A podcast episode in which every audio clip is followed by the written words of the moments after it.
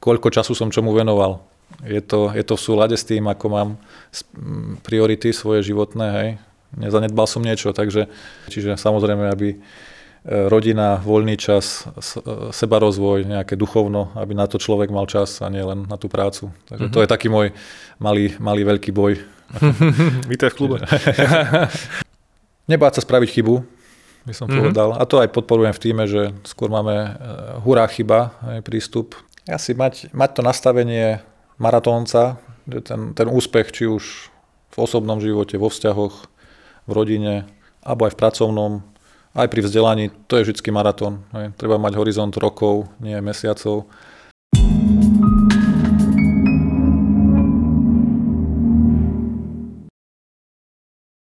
V dnešnej časti Insight from Business by som rád privítal Vlada Grúcu. Vítaj. Ďakujem. Vlado, ty si CFO pre, pre väčší región, pre myslím 17 krajín v spoločnosti Havi Logistics.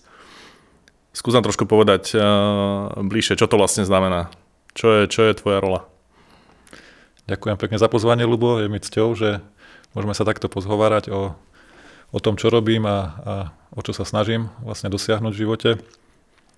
Tak Havi je logistická spoločnosť.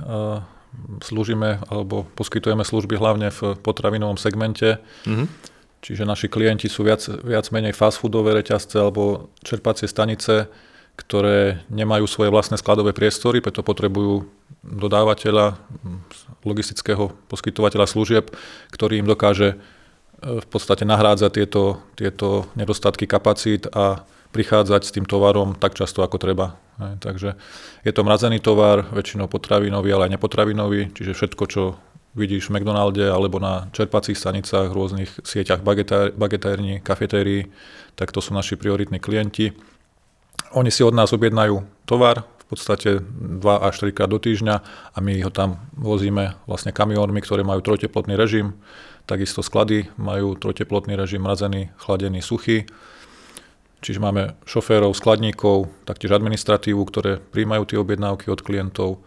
Máme oddelenie nákupu, ktoré nakupuje od tých niekoľko sto dodávateľov tie rôzne tovary. A v podstate tá pridaná hodnota je, že my od tých 300-400 dodávateľov do jednej objednávky vo veľa menších e, množstvách vieme tie tovary dodať už či na palete alebo v iných jednotkách tým našim odberným miestam. Mm-hmm. Čiže z niečoho veľkého spravíme niečo výrazne malé a, a customizované. To znamená, že pre tých e, Poprvé, každý hamburger je vlastne privezený vami, hej, ktorý McDonald's zjem, aj keby som teda nemal. Áno. Ale tá, ten hlavný dôvod, prečo to, tieto veľké firmy, ako napríklad e, McDonald's alebo nejaké siete, iné používajú, je, je teda outsourcujú e, nejaké aktivity, ktoré nie sú ich core business, to je? Určite, určite, presne, to je ono. Už by som nahradil slovo logistický, lebo logistika evokuje nejakú len prepravu alebo nejaký veľký sklad, kde sa niečo uloží. Uh-huh. Áno, a prenesiem z A do B. To už neplatí v súčasnej dobe, už naša spoločnosť Havi Logistic je skôr sa klasifikuje ako službový provider alebo dodávateľ, to znamená, my poviem príklad, hej, oni si u nás objednajú, my dodáme, ale už máme tam tým ľudí, ktorí im aj vyloží do chladničiek ten tovar. Mm-hmm. Áno, čiže potom máme oddelenie, eh, IT oddelenie robustné v Polsku, ktoré na základe štatistík, dát a nejakých e, predikcií vie navrhnúť, koľko tá pani v McDonalde by si mala objednať na zajtra a o, o týždeň neskôr. Čiže ona už, my v podstate navrhneme, čo si má objednať, aby večer, keď skončí šichtu, nemusela sa trápiť a počítať, čo kde má a čo sa stane zajtra. Hej. Cestou, cestou späť, keď sa vracia kamión, vieme sa zastaviť u dodávateľa, čiže vieme zobrať po ceste naspäť tovar od dodávateľov, aby, ne, mm-hmm. aby sa vlastne nevracal prázdny ten kamión. Poskytujeme napríklad odpadové hospodárstvo, čiže vieme tam zozbierať ten odpad z tých odberných miest a už ho ďalej spracovávať, s tým aj spojenú, spojenú administratívnu agendu, reporting voči, voči inštitúciám. Vieme napríklad a poskytujeme v niektorých krajinách kompletné IT služby pre dané odberné miesta. Čo to znamená, že tie služby? Uh-huh. Ako si to môžem predstaviť? Napríklad pani sa pokazí e, počítač na predajni alebo ten terminál, kde sa platí kartou, okay. uh-huh. nesvieti nad hlavou tá marketingový billboard, hej, ne, ne, ne, dvere sa aj, fotobunka nefunguje, čiže všetko, všetko spojené s nejak so sieťou, s technológiami, čiže tak, si povedal, čokoľvek, čo to odberné miesto, tá reštaurácia, tá, tá rýchla prevádzka potrebuje, tak aby mala jedno telefónne číslo, ktoré zavolá, to by malo byť ten servisný provider, to Havi, ktoré to vie zabezpečiť. Hej. Aj veci ako pokosenie trávy alebo nejaká správa ich areálu, všetko to je našim cieľom a tak ten vzťah medzi nami a našimi klientami je veľmi úzko spojený. Sme taká šedá eminencia, pravá ruka. Takže preto sme aj tak viac menej neznámi, lebo nelovíme po takých menších klientoch, ale nejakých rôznorodých klientov, skôr väčšie, silné, stabilnejšie značky, mm-hmm. ktoré, s ktorými to partnerstvo je naprieč celou Európou, dokonca svetom. He. Čiže mm-hmm. my keď máme jednu sieť, podchytenú alebo získanú na nejakej globálnejšej úrovni, tak potom vo väčšine prípadov to rozšírime na všetky krajiny. Uh-huh. Aké sú to napríklad siete, ktoré môžeš spomenúť, aby si ľudia vedeli predstaviť? Áno. Tak najväčšia a najprioritnejšia je sieť reštaurácií McDonald. Uh-huh. v Československu ich je zhruba 150, v Polsku napríklad 500 pre obrazotvornosť. Ďalej, e, ďalší segment e, sú, alebo z toho fast foodového ešte spomeniem napríklad Subway, uh-huh. KFC, potom ďalší segment sú čerpacie stanice, ktoré tu u nás v centrálnej Európe a na Balkáne celkom sa rozbehol, eh, alebo to bola taká hlavná diverzifikácia, bolo na tieto zameranie na čerpacie stanice a potom rôzne drobnejšie prevádzky, napríklad kaviarenského zamerania. Ale všetko, čo je v podstate spojené hlavne s potravinovým tovarom, keďže my sme tí, ktorí mrazia aj v sklade tie tovary a aj počas cesty. Čiže mm. veľmi vysoký fokus na kvalitu kvalita niečo stojí, čiže tí klienti musia byť silnejšie značky, aby mm, sme vysoko customizovaní a v podstate všetko, čo oni požadujú a tieto americké značky sú väčšinou veľmi, veľmi striktné z hľadiska kvality a dodržiavania postupov. Napríklad my máme aj e, rôznych, by som povedal, poskytovateľov, ktorí kontrolujú kvalitu priamo u výrobcov. Čiže ten, už ten pestovateľ zemiaku, ten výrobca hranolky, e, my spostredkováme tú kontrolu kvality v tej našej cene tej služby. Čiže okay Čiže ten, to, ten flow od A po Z je, je, je, je čím ďalej tým širší. E, sme v čím ďalej tým viac krokoch e, zameraní, zahrnutí a naozaj to gro by malo byť pre tie, tie naše, napríklad pre McDonald, aby do tej minúty a pol bol voňavý, chrumkavý hambáč hotový a ty si si to užil ako klient a všetko ostatné, aby niekto vedel partnerovať a zabezpečovať pre nich. Uh-huh. A keď pôjdeme trošku teraz z iného pohľadu, možno na teba dnes si správny názov pozície mm, regionálny CFO alebo regionálny finančný manažer, riaditeľ Áno. pre tých 17 krajín. Ty máš malú dceru v podobnom veku, ako mám, ako mám ja, keď sa ťa ona pýta, čo robíš, čo jej, čo jej odpovedaš? Áno, áno. To sa ma častokrát pýta, čo ty vlastne robíš táto? Ten McDonald to si vie predstaviť, ale áno, teda... áno, áno, to si vie predstaviť častokrát, hej, kúkne mi do izby a v fuse telefonujem. Hej, čo robíš? Zase voláš, voláš. Takže tá odpoveď je, že telefonujem, komunikujem, hej, riešim. Častokrát príde, prikúkne, že s kým volám, aká národnosť a, a to ju tak zaujíma a potom sa ma pýta, aká, takže už si robí takú, takú spojitosť. Áno, takže už na tejto viac krajinnej pozícii je to, je to rola, by som povedal, v prvej rade people manažéra, aby som zabezpečil, aby tie oddelenia finančné oddelenia v jednotlivých krajinách, ktoré mám na starosti, fungovali, boli sebestačné, mm-hmm. čiže správnych ľudí na, na správne miesto obsadiť a potom riešiť tie strategické veci, to znamená daný rok, budúci rok, koľko profitu alebo koľko tržieb vieme priniesť vlastníkom, čiže nejaké plánovanie a určovanie priorít, ako to dosiahnuť tie, tie firemné ciele. Byť tam, kde treba, to znamená vždy niečo vybuchne, hej, keď sa tak povie. Takže e, teraz napríklad situácia v Turecku, extrémna inflácia, turecká lira padla, mali sme tu e, na Ukrajine konflikt, takže byť, byť tam, kde treba, e, tam, kde horí, tie najkľúčovejšie úlohy riešiť aj strategickým pohľadom, aby to nejak, nielen z, jedno, z jednokrajinného pohľadu, ale z hľadiska celej skupiny, aby sme robili tie najsprávnejšie rozhodnutia. Uh-huh. To je teda pohľad uh, ako keby na teba, uh, na tvoju pozíciu, ale ty si tiež niekde, niekde začínal, to je možno tiež zaujímavé. Ty si v Havi koľko rokov? Toto je 14. rok, takže začal som v roku 2010. Vtedy sme získali klienta OMV, takže sa to nejak rozrastalo. Bolo to taká uh-huh. menší, menší sklad uh, za Trnavou v Modranke. Takže áno, tam boli dva kontajnery, to bol ofisový, ofisový priestor, takže jedna stolička, jeden stôl a nič viac. Takže sme vtedy sme v podstate Havi, Havi ako skupina, to je globálna značka vo vyše 100 krajinách sveta, vyše 10 tisíc zamestnancov. Mm-hmm. Všade, kde bol McDonald, tam vzniklo v podstate Havi a vznikalo takým štýlom, že skupina Havi e, zmonitorovala trh, trh, zistila, kde by bolo vhodné, ak, aký už existujúci sklad s nejakou infraštruktúrou a kúpila to v podstate.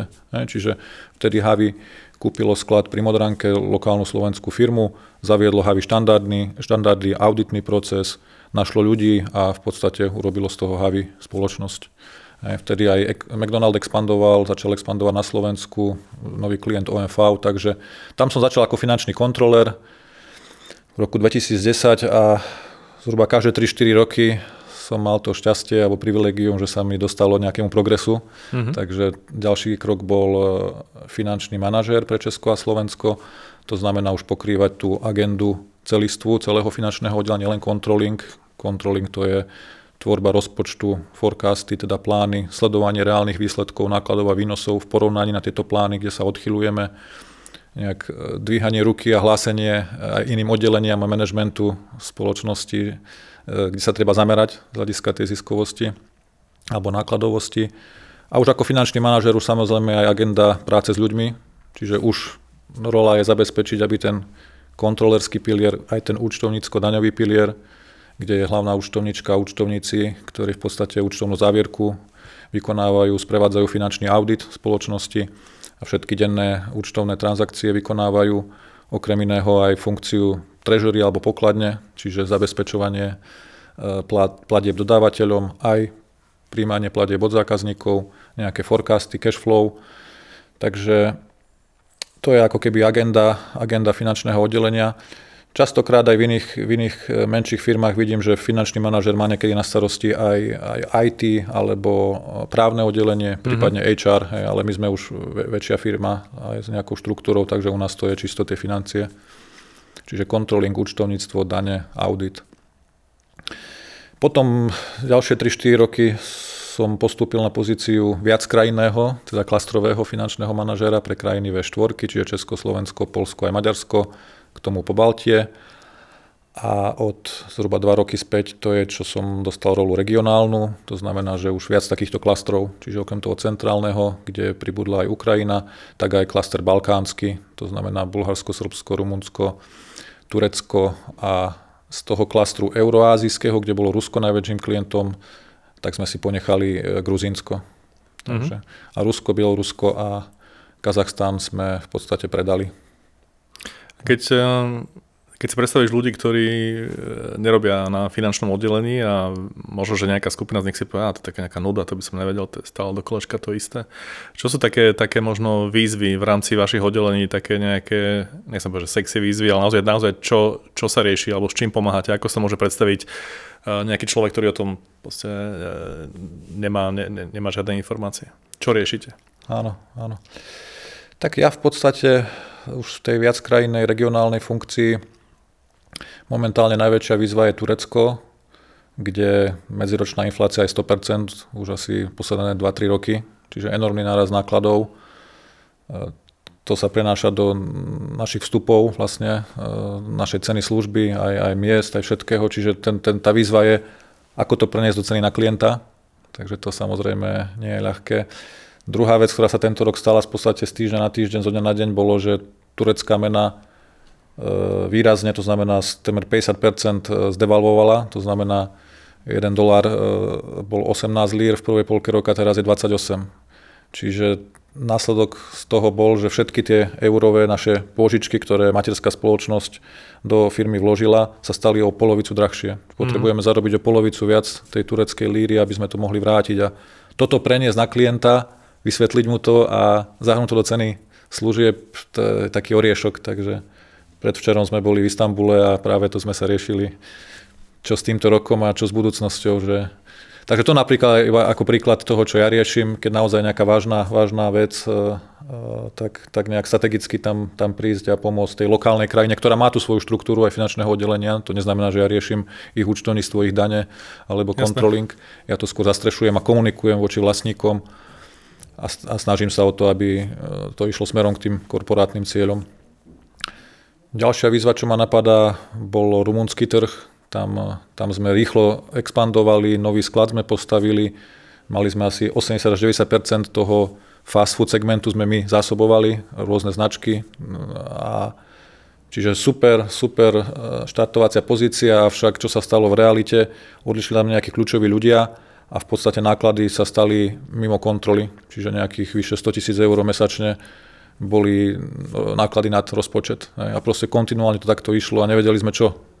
Chýbali. Z čoho boli tie náklady? E, neefektivita v sklade, čiže tá jedna vec je mať veľa klientov, ale druhá vec je, akú komplexitu to tam vytvorí. Hej? Čiže napríklad okay. veľké staty tovarov, hej? Chybné, mm-hmm. chybné výdaje tovarov.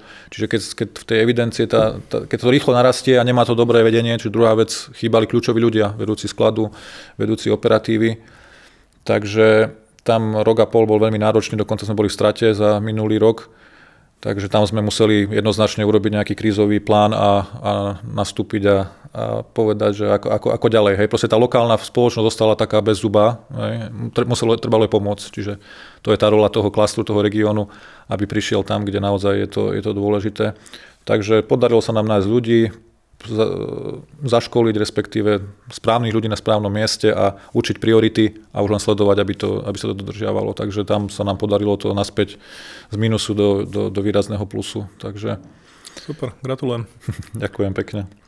A keď sa, keď sa zamyslíš nad tým, že možno je taký, že motivácia alebo možno nejaký, nejaké dôvody, prečo robíš to, čo robíš a čo ťa možno ženie dopredu. Samozrejme sú nejaké potreby, také, ktoré majú všetci ľudia, ale keď už na nejakej pozícii nejaký čas, tak predsa len sa pozráš možno aj po iných veciach. Čo je pre teba dôležité? Áno. Tak pre mňa osobne je to rozvoj, čiže či už rozvíjať samého seba, mm-hmm. tak som to vždycky aj, ja už som aj popri práci, ako keby najprv to prácou som si overil, či to, čo robím, je to pravé a, a to, kde chcem byť, napríklad oblasť financií a vždycky som potom sa nebal si, sa ísť študovať a, a ne, nerobiť to najprv, že vyštudujem niečo a potom zistím, že ma to nebaví. Ne, to, to, takým štýlom som, som nepracoval. Mal som to šťastie, že relatívne skoro som vedel, že oblasť financií je niečo také, na ktoré som predispozične daný. Mm-hmm. Už ako malé dieťa som vymienial kartičky hokejistov a, a vo letnom tábore som vyzbieral po 3-4 koruny. S profitom si to vymenil? no, to, časom sa to zhodnotilo na niektoré kartičky. Alebo som mal starý taký nejaký sovietský fotoaparát, kto vie, či fungoval a v letnom tábore som akože fotil deti a som vyzbieral po dve koruny, aby mi, a že potom mi pošlem fotku, hej, že keď... Takže taký nejaký ten biznisový, finančný uh, podmas tam bol. Takže aj strednú školu som, som eh, si vybral obchodnú akadémiu, aj keď známky som mal výborné a všetci sa gymnázium a nejaká vysoká škola, nejaký vedátor. Nie, ja som vždy radšej prax mal a niečo reálne, hmatateľné, niečo, čo eh, sa týka prakticky každej firmy a spoločnosti a to financie sú. Takže tá obchodná akadémia, kde je účtovníctvo, štatistika, ekonomika, počítače. Takže to bol dobrý výber, neľutujem. A potom som si išiel troška skúsiť svet. Do Anglicka som šiel naučiť sa jazyk, niečo si zarobiť. A to som v podstate investoval do vysokoškolského vzdelania, do MBA vo finančnom manažmente.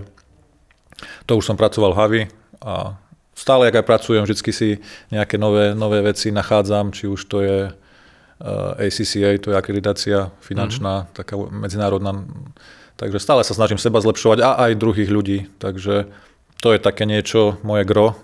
Ľudia na prvom mieste, to je taká gro alebo kľúčová hodnota.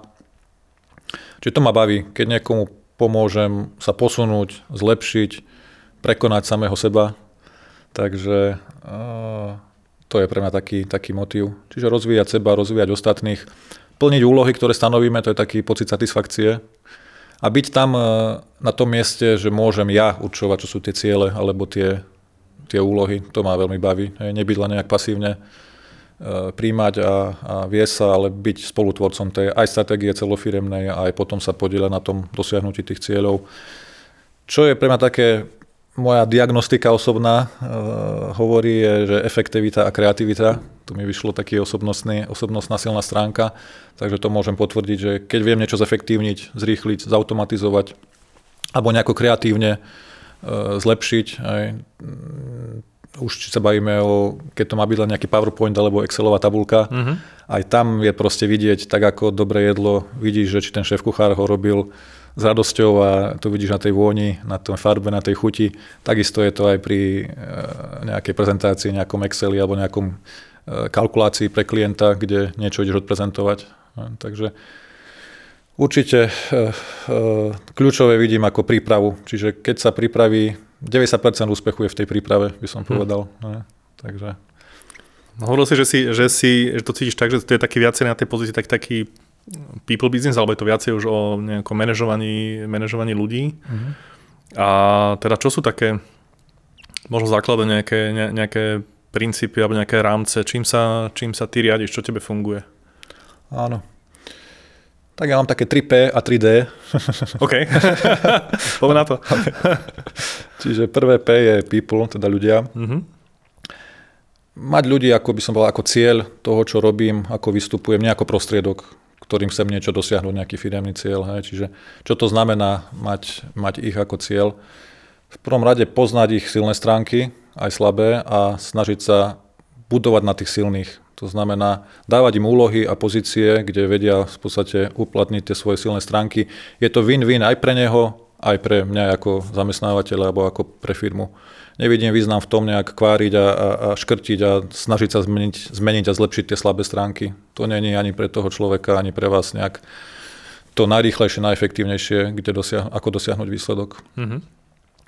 Ďalší taký krok e, by som povedal, dať, dať ľuďom troška viac, nejakého ich trošku prekvapiť, niečím ich, niečím ich tak ako v manželstve, vo vzťahu, keď donesieš manželke darček, ktorý nečakala, alebo dáže niečo, čo, čo prinesie, čo ju poteší, tak to sa človeku násobne vráti. Čiže ja som vždy v tom, myslíme na nich, dajme im o troška viac a sa to násobne vráti. Hej. Čiže napríklad Mali sme e, kybernetický útok e, minulý rok v celej, v celej skupine, čiže na dva týždne mm-hmm. vypadli úplne všetky systémy.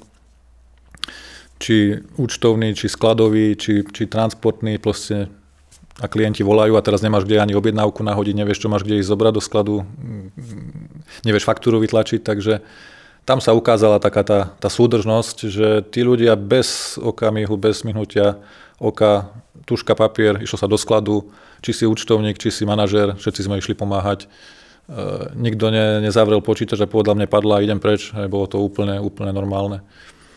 Druhý taký príklad, keď udrel COVID, tak bolo všetkým jasné, že treba šetriť. Padli nám tržby, predaje, lebo tie, tie prevádzky boli úplne zavreté tie prvé týždne. Ano. Takže bez reptania slova každý pochopil, že treba šetriť, bude sa dotýkať nejak personálnych nákladov, takže nikto to nejako nerozporoval. Takže ono, čo človeku dáš, ja mám moje moto, sa ti potom násobne vráti. Čiže poznať ich silné stránky, mať ich ako cieľ, nejako prostriedok. A ďalšie P je taká, aby som bola pokora. Mm-hmm. Nemyslieť si, že ma nič nemôže prekvapiť, že to môže byť aj horšie, bohužiaľ. Vidíme tie turbulentné, turbulentnú globálnu situáciu, čo sa týka inflácie, recesie, nejakého dodávateľských reťazcov, že každú chvíľu niečo, niečo, niečo môže vybuchnúť, takže treba s pokorou to príjmať, nemyslieť si, že sa nás nič nemôže prekvapiť. A tu tretie P je pomoc. Čiže tí ľudia, keď cítia, že vy ste tam, aby ste im pomohli, nie ste tam, aby ste ich len ukolovali a nejak šlapali, dupali, keď cítia, že vy im úprimne chcete pomôcť s tým, čo ich trápi, čo je ich aj pracovný, ale možno aj mimo pracovný, keď im dáte ten priestor, uplatniť tie svoje priority a beriete ich ako ľudí, takže manažujete s ľudskou tvárou, tak to je ako keby kľúčom k úspechu. Tie D, ktoré mám, to je nejaká, by som povedal, synonymum. Uh, druhým doniesť dobro. Čiže v podstate mhm. prinášať dobro, to je dosť individuálne. Treba poznať tých ľudí, aby sme vedeli. A také 2D, 2D mám ešte svoje, svoje navrh. To je dôvera, a delegácia. Čiže to s tým súvisí, musíte tým ľuďom dôverovať, vedieť tam kľúče od miešačky, toto je tvoja oblasť, ja ti dôverujem. Samozrejme, dôležité je predtým mať tých správnych ľudí na správnom mieste, poznať ich silné stránky, tá dôvera nemôže byť bez toho predošlého kroku a delegovať. Ako, ako manažér musíte vedieť zveriť tú agendu, samozrejme komunikovať, nejak si kontrolne kontrolovať spoločne, ale musí, musí ten človek mať dôveru a mať ten svoj piesoček, tú svoju agendu, aby mal ju, mal ju pod palcom. Inak, keď človek má viac už krajín na starosti, by nedokázal fungovať, keby mal sa do tých hlbokých detajlov a mikromanežovať. To vidím ako keby slabú stránku, že stále niektoré manažerské niektoré firmy alebo manažerské postupy sa opierajú o nejaký mikromanagement, hej, teda dosť to demotivuje potom ľudí a, a ne, neprospieva to firemnej kultúre. Mm-hmm. Tak. Čiže tá hodnota tých ľudí, e, by som povedal, e, u mňa je to, sú to v podstate tie kresťanské hodnoty, ktoré sa snažím v praxi, v živote, ale aj v pracovnom živote aplikovať. E, to je pre mňa tá základová doska, na ktorej potom, keď postavíme tie piliere toho, toho domu, Takže ten jeden pilier sú ľudia, ktorí, ktorých potrebujeme pre výkon práce a druhý pilier sú v podstate procesy, systémy. Navzájom previazané tieto dva piliere, keď sú komunikáciou, čiže tá, tá malta medzi tehličkami musí byť komunikácia dennodenná a rozvoj. Ďalšie to pojivku je rozvoj, či už ľudí, či už systémov. Nesmieme stagnovať. Jednak ma to baví a jednak vidím, že to prináša energiu, tá zmena, ten rozvoj. Uh-huh. Prichádzajú umelé technológie, digitalizácia, všetko sa e, bezpapierové, takže to príde aj do oblasti financií, už prichádza. Takže musíme, musíme to sledovať, nezaspať. A potom na týchto dvoch pilieroch tá striežka, čo sú tie firemné ciele, týkajú sa profitu, expanzie, získavania nových geografií, tak to potom, keď tie, to vnútro toho domčeka je takto nastavené, to sa mne osvedčilo, že potom tie ciele sa ľahko dosahujú, už akékoľvek sú. Samozrejme musia byť nejak v súlade s tým, s tým, s tým celkovým nastavením. Hmm. Takže to je moja taká nejaká taktika. Hej, a tá taktika, teda predpokladám, že to musí byť nejaký balans medzi nejakou dôverou, dôverou a teda medzi tým, aby človek e, nepoužíval nejaký, nejaký mikromanagement alebo e, riadenie úplne do, do detailu. Ale aké tam je, a, a, aké máš ty s tým skúsenosti, aké tam máš tie brzdy, teda, že kedy, uh, aké miera tej kontroly, alebo aké sú tvoje skúsenosti v tomto tu, že kedy, keď sa stane, že si povieš, OK, toto nemá zmysel, podstate tento človek je na správny človek na správnom mieste. Uh-huh. Určite sa dejú aj takéto situácie, hej, že, Určite. že či, či, čím, to je, čím to dosahujete, že, teda, že ten domček sa stáva správne? Určite, hej. To, tá jednička, to, to, to people first, to znamená správnych ľudí na správnom mieste, čiže nebáť sa potom urobiť aj kroky smerom, aby ten človek sa dobre cítil na tej pozícii, kde má byť. Čiže ja radšej dlhšie hľadám človeka na tú okay. pozíciu, e, než niekoho len rýchlo obsadím a potom, potom to treba meniť a, a zase z nového hľadať. Takže skôr treba e, investovať dostatok času a prostriedkov do nájdenia vhodných ľudí, mm-hmm. či už interne alebo externe ak už niektorý je na tej pozícii, tak e, aj, aj, aj interne sa dá robiť posuny, zmeny. A samozrejme aj nejaký coaching, e, mentoring, snažiť sa s tým človekom. Toto je také, by som povedal, dosť pracné, náročné, e, častokrát a veľmi individuálne, takže na to musí človek trošku mať aj nejaké danosti, musí ho to baviť. Hej? Ale častokrát súhlasím, že niekedy sa to nedá a dôležité je s tým človekom otvorene sa baviť. Hej? Moja nejaké ďalšie kredo je autentickosť. Mm. Takže e, nemám rád nejaké politické tváre alebo hry, alebo hovoriť to, čo je správne, vhodné, alebo to, čo sa chce počuť. Nie, proste sú náročné situácie. Napríklad sme mali e, prechod mm, účtovnej agendy z lokálnych spoločností do Centra zdieľaných služieb v Polsku a znamenalo to, že zhruba polovicu ľudí musíme prepustiť, lebo budú prijatí v Polsku. Takže tam e, síce sme nevedeli, kedy to bude, čo to znamená, ale keď to otvorene ľuďom poviete, taká je situácia, toto nás čaká a výsledkom bolo, že v podstate nikto z tých ľudí neodišiel e, popredu, lebo si predstav, že teraz ti tvoj zamestnávateľ povie, že do 4 mesiacov polovičku prepustíme, tak logicky si asi začnem hľadať prácu a keď nájdem, tak mm-hmm. odídem nie, všetci ostali a ešte niektorí aj potom a e, ešte s, rad- s poďakovaním a radosťou, že bolo to všetko fajn a cítili sa príjemne. Čiže uh-huh. to je pre mňa také, a prisudzujem teda autentickosti, že nehovorím to, čo je správne, ale som transparentný. A to mi platí aj voči klientom, e, voči kolegom, voči nadriadeným.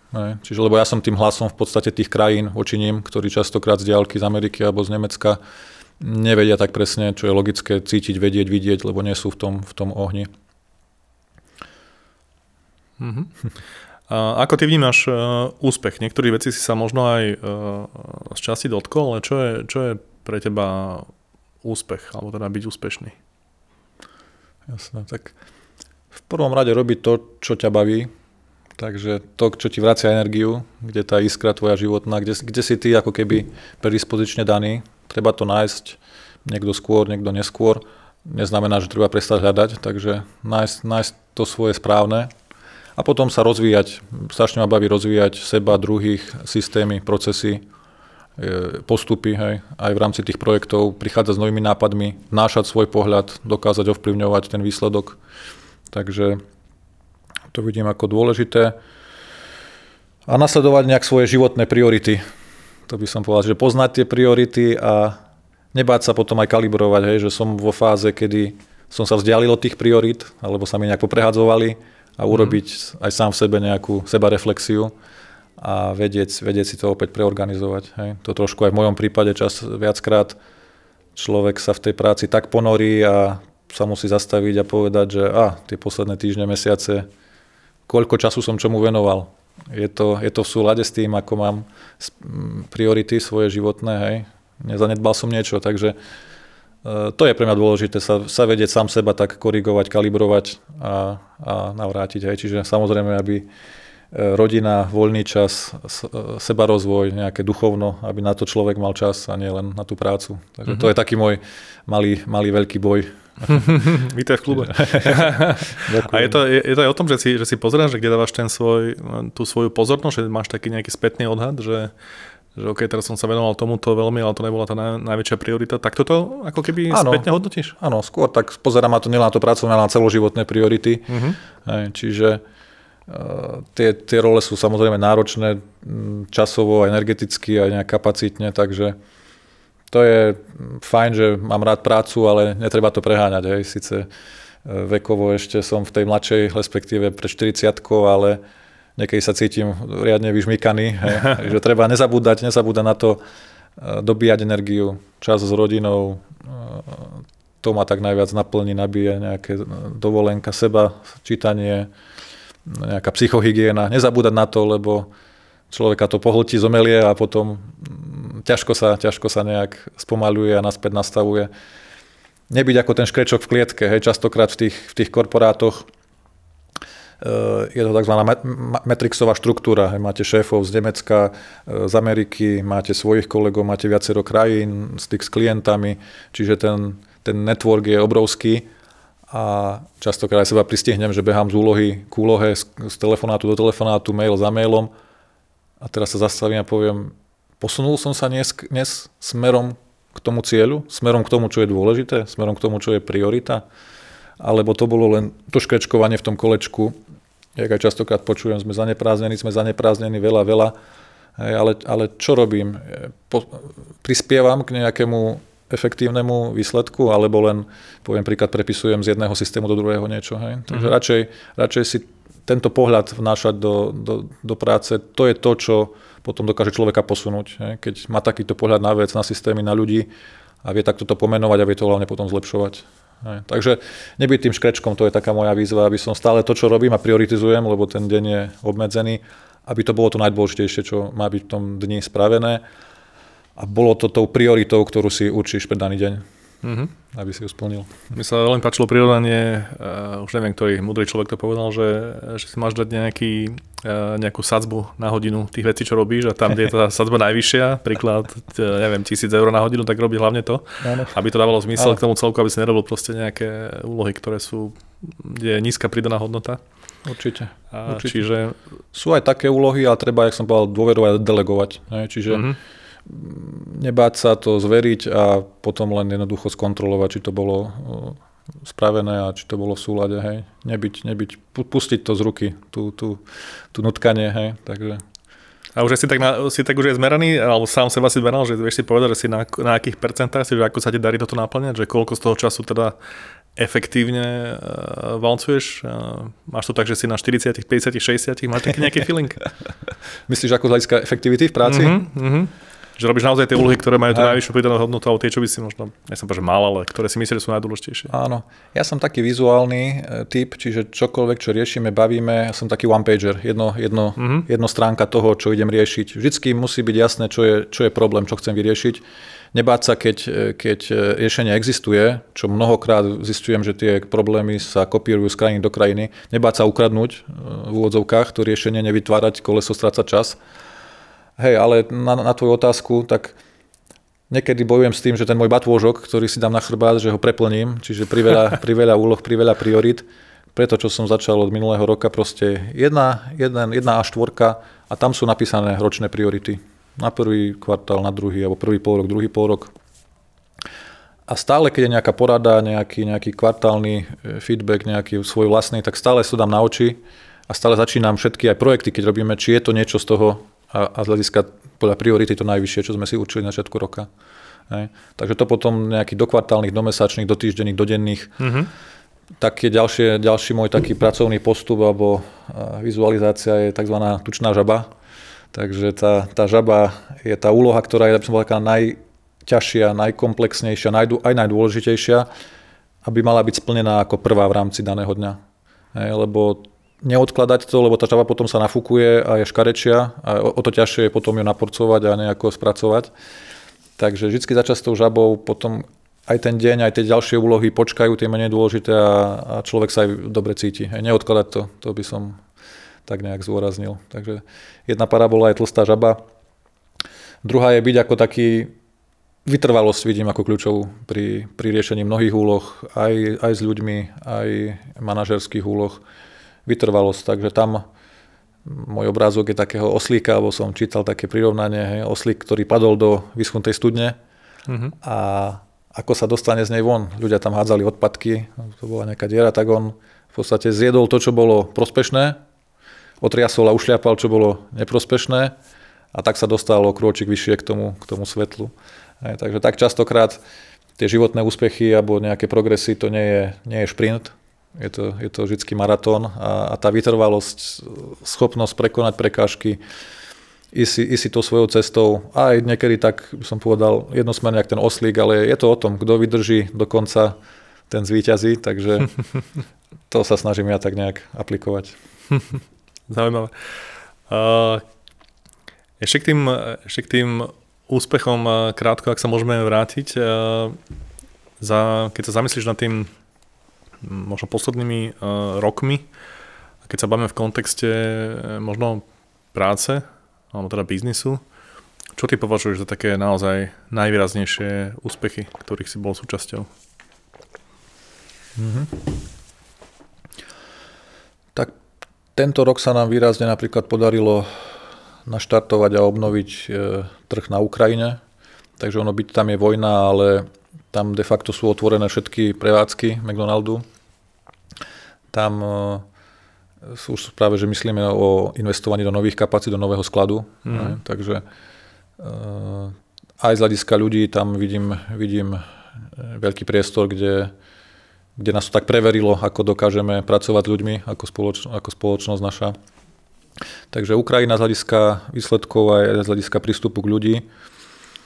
Takže tam, tam nám keď začala vojna, sme mali plné sklady tovarov, je, veľa, veľa prepravných e, kamiónov, ktoré boli na ceste a proste tá vojna to celé zablokovala. Nemô, nemôžeme platiť napríklad faktúry do zahraničia, čiže veľká, veľká obmedzenosť.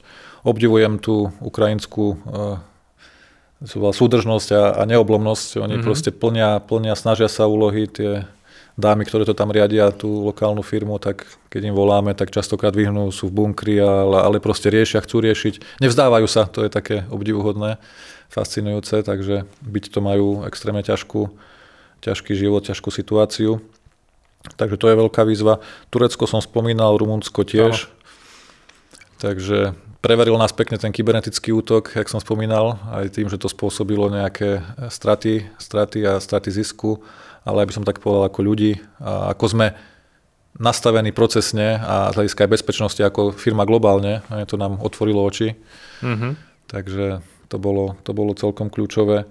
Taktiež COVID, eh, COVID bol pre náš biznis, ktorý je v potravinárstve a práve sme v tých napríklad v shoppingových centrách a bolo to plne zavreté, takže preveril, ako taká veľká globálna firma dokáže byť flexibilná.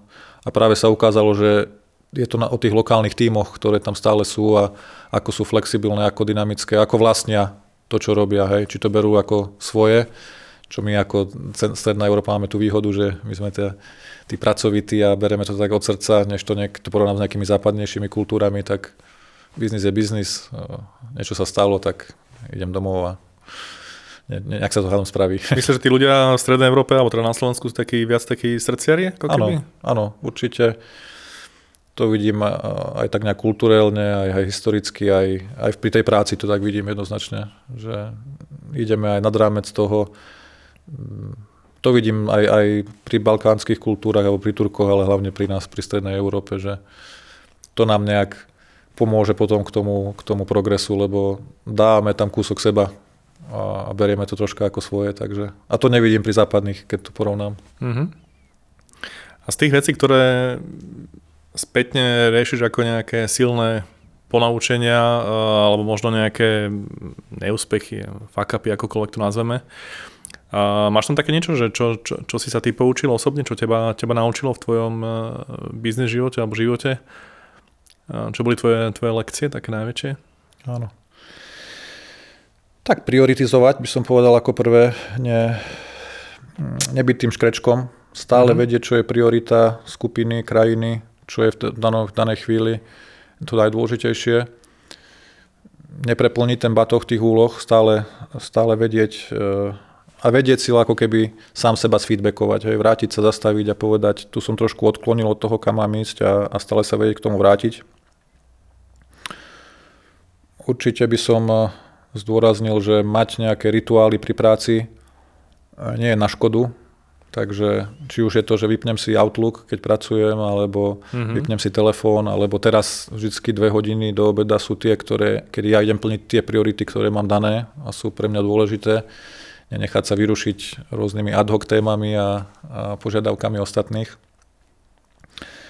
Takže pripraviť sa, vždycky príprava je 90 až 95% úspechu, by som povedal. Mm. Takže toto nepodceniť, hej, nič nepadne, nič nepadne náhodne, by som povedal a vždycky, vždycky tá príprava je, je pre mňa kľúčová.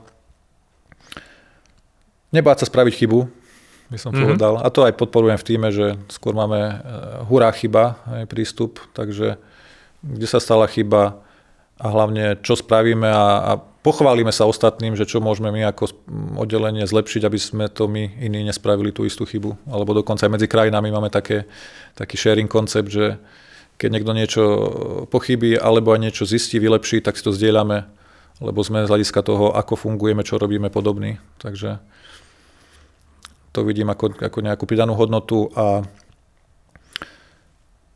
neriešiť problémy za druhých, by som povedal, prioritne alebo nejako prvoplánovo, skôr sa snažiť vždycky motivovať k riešeniu. Takže keď máš problém, super, aké riešenia máš a ktoré by si ty aplikoval a prečo. Hej? Uh-huh. Takže vždycky, keď je problém, lebo väčšina ľudí má tendenciu, áno, idem tam a poviem, aký mám problém. No super.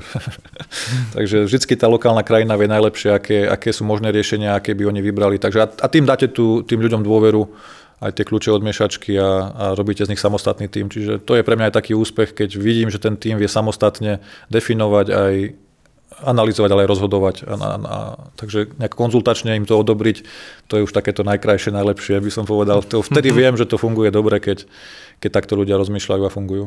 Mm-hmm. Napadlo, že my to máme trošku updatenuté, že nie, že nie, že hura chyba, ale že hura nová chyba. to, Lebo kde tá istá takto. Áno, áno, To súhlasím.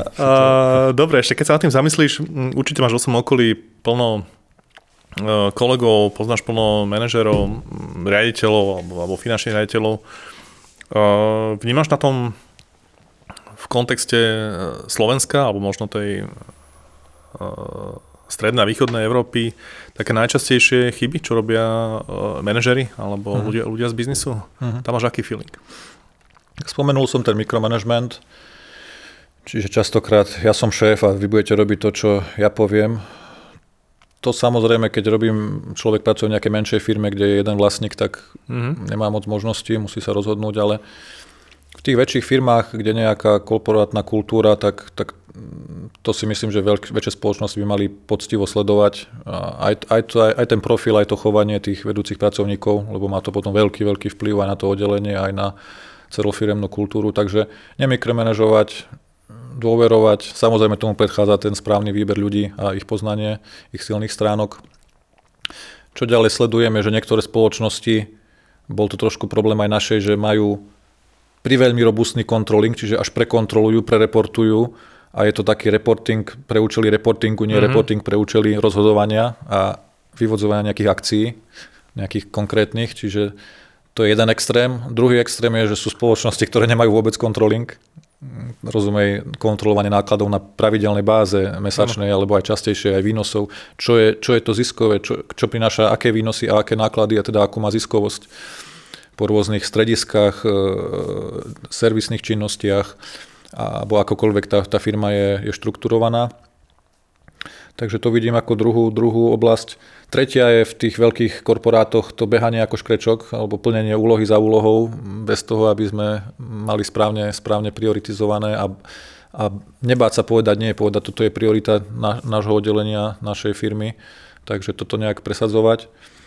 A posledné, čo tak vnímam, je zastupiteľnosť. Takže častokrát ešte vidím tuto v Strednej Európe najviac, že niektoré pracovné činnosti alebo niektorá agenda sa vykonáva iba jedným človekom a potom on, keď odíde, tak je tam problém. Hej. Čiže mm-hmm. mať tie procesy a aj to, čo ľudia robia, čím viac zastupiteľné, vždycky mať nejaký backup plán a mať aj nejaký nástupnícky plán. Čiže každá pozícia by mala mať nejaký ten uh, lievik, kde E, máme zastupiteľnosť alebo nejakú náhradu v nejakom horizonte. A tým aj pracujeme s ľuďmi a to vidím, že ich veľmi motivuje, keď sú súčasťou tohto plánu a je to v súlade s ich hodnotami, s ich víziami a takto systematicky na nich na, sa, sa s nimi pracuje.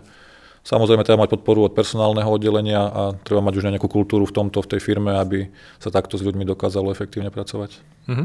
Keď si hovoril o tých víziách, a, a aké máš ty vízie do budúcnosti? Aké sú tvoje plány? Mm, neviem, že čo je zmysluplný horizont pre teba, či 2, 3, 5, 10 rokov, ale a, čo tam vidíš ty v tej budúcnosti? A, nejak som takto profesíne ja nikdy neplánoval, ani nemal nejaké ambície. Není som nejaký, e, že to mám dané. Skôr vždy sledujem v danom období, v danom roku, aká je situácia, aké sú príležitosti a pokiaľ tá, tá príležitosť je a je v súlade s tým, čo chcem, v čom som dobrý, tak snažím sa ju, sa ju tú, tú, tú, tú možnosť ako keby vziať. Tak to bolo aj s mojimi postupmi. Mm-hmm. Nikdy som si nepovedal, že chcem byť CFO nejaký vysoký.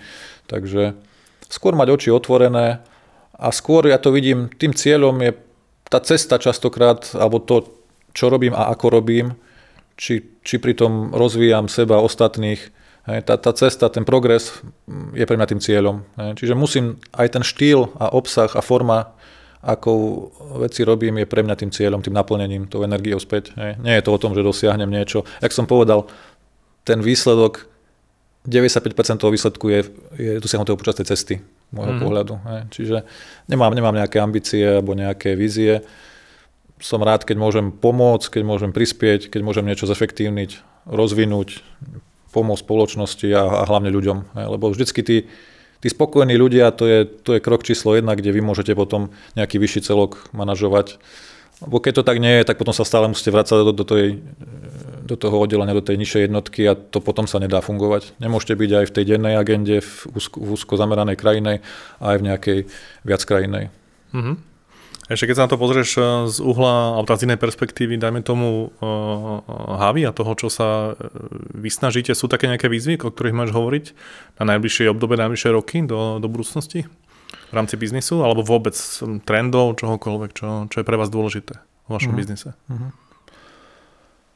Určite nedostatok pracovných síl alebo na trhu vo všeobecnosti, čiže už je, čím, čím ďalej, tým menej ľudí chce robiť skladníka, šoféra. Mm-hmm. Takže ale nájsť aj kvalitného analytika hľadiska kontrolingu je tiež náročné. Keď ho mhm. hľadáme, hľadáme ho aj vyše dvoch rokov a mm. potom častokrát e, dlho, dlho neobsedí. Čiže tých najsprávnych ľudí, ale už dnes možno ľudia na týchto pozíciách není, není to to, čo je budúcnosťou, skôr ísť smerom umelej inteligencie a snažiť sa robotizovať, automatizovať, štandardizovať, čo sa dá a zmeniť to za nejaké e, robotické riešenie. Čo to môže znamenať u, u vás priamo v Havi Logistics, mm-hmm. ak môžeš trošku Určite. Už sú v podstate samo fungujúce by som povedal, tie vozíky a obsluhujúce zariadenia v skladoch. Čiže okay. už tam vôbec uh-huh. človeka netreba, ktorý behá s nejakým vysokozvyžným vozíkom a hľadá a ukladá. Už to dokážu robiť roboty. To isté z hľadiska plánovania, koľko objednať od dodávateľa.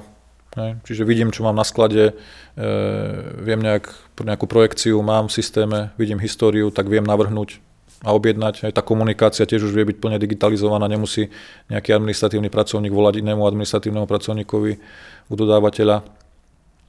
To isté komunikácia s odbernými miestami, tam už sme celkom digitalizovaní, máme nejaký portál, kde sa dá online iba naklikať, čo si chcú objednať a hneď to máme my v systéme prenesené, není tam potrebný nejaký medzikrok ľudský. Aj na, aj na finančnom oddelení, hej, spracovanie dokladov, faktúr, výpisov, interných dokladov, to všetko sa dá robotizovať, automatizovať. Mm-hmm. Čiže... Kde ostanú tí ľudia podľa teba, že čo, čo budú tí kľúčoví ľudia, aké budú tie kompetencie potom no. tých ľudí, dajme tomu, neviem, poviem teraz mm-hmm. 7-10 rokov, že kde to vidíš, že kam sa to môže pohnúť. A teraz nemyslím to ako hrozbu, ale no. skôr ako príležitosť pre tých ľudí, ktorí, ktorí niektoré tie kompetencie asi budú musieť zastávať. Mm. Tam, kde je pridaná hodnota, no.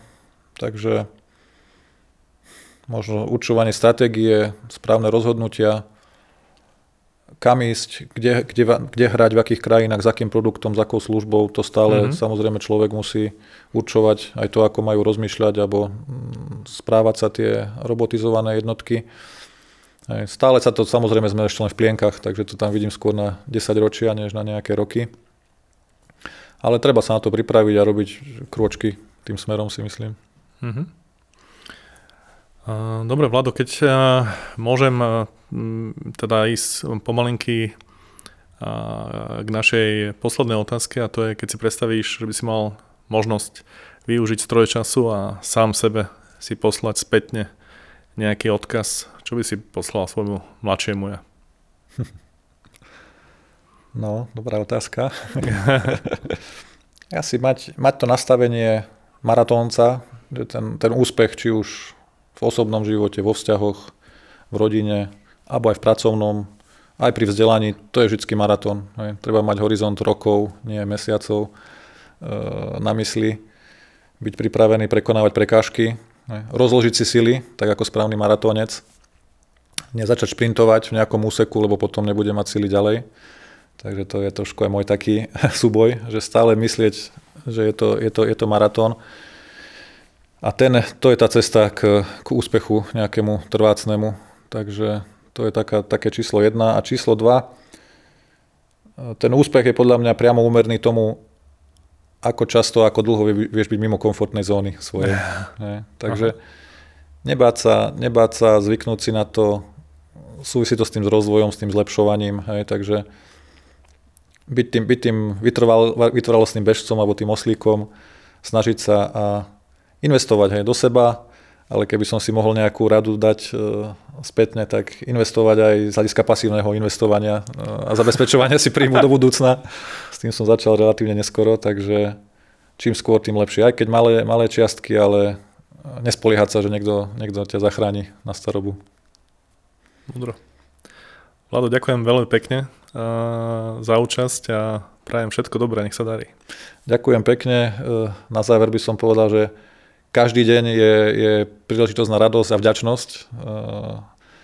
Takže ja by som chcel tebe poďakovať, že, že si mi umožnil, že si ma sem pozval. Pomohlo mi to tak nejak sa trošku aj mne samému sebe zastaviť a, a tak sfeedbackovať, trošku sa rekalibrovať, či to, čo robím, ako robím, či je v súlade s tými prioritami a, a s tým, ako to, chcem, ako to chcem robiť, ako chcem fungovať, ako chcem žiť. Takže ďakujem za tento podcast a pomohlo mi to aj v tomto smere. Rado sa stalo.